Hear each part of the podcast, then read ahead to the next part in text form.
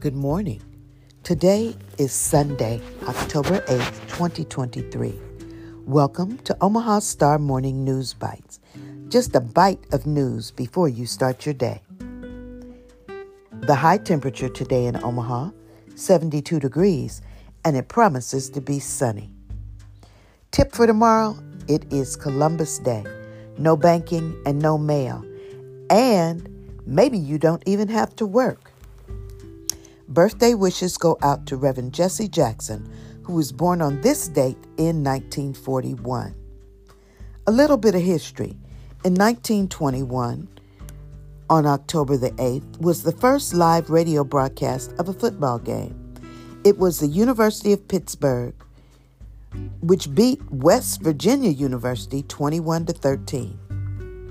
In 1871, on this date, the Great Chicago Fire began in O'Leary's barn. Flames raged for 24 hours over a 3.5 mile radius and wiped out one third of the city of Chicago. Wow. Find that cow that kicked over that lantern.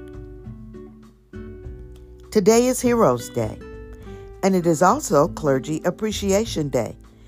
Hug your pastor when you get to church. There are 84 days left in this year. What are you going to accomplish in those 84 days? Thought for today courage starts with showing up and letting ourselves be seen. Are you a subscriber to the Omaha Star newspaper, Nebraska's oldest black newspaper and only black newspaper? www theomahastar.com. A subscription will cost you $50 for one whole year.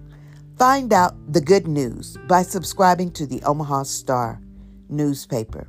You can subscribe for home or office delivery by U.S. Postal Service, or you can subscribe digitally. The Omaha Star. You have a great day and Carpe Diem.